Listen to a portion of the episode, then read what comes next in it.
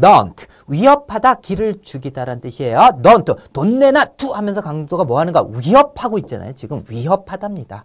길을 죽이다 위협하다 꼭 단어 뜻을 가지고서 위협하다 길을 죽이다 위협하다 길을 죽이다 정확하게 다 암기하려고 하지 말고 위협하다 하나만 알고 있어도 돼요. 비슷한 뜻이면은 알겠죠? 그 느낌을 암기해야지 돼. 아 이게 don't 하면서 아 위협하다라는 게 느껴지고 연상이 딱 되죠? 그림으로 암기하는 거예요. 단어라고 하는 거는 느낌으로 알겠죠? 이 단어가 어떤 느낌이다 확 와닿아야지 독해할 때도 그 느낌으로 확 바로바로 해석이 되는 것이죠.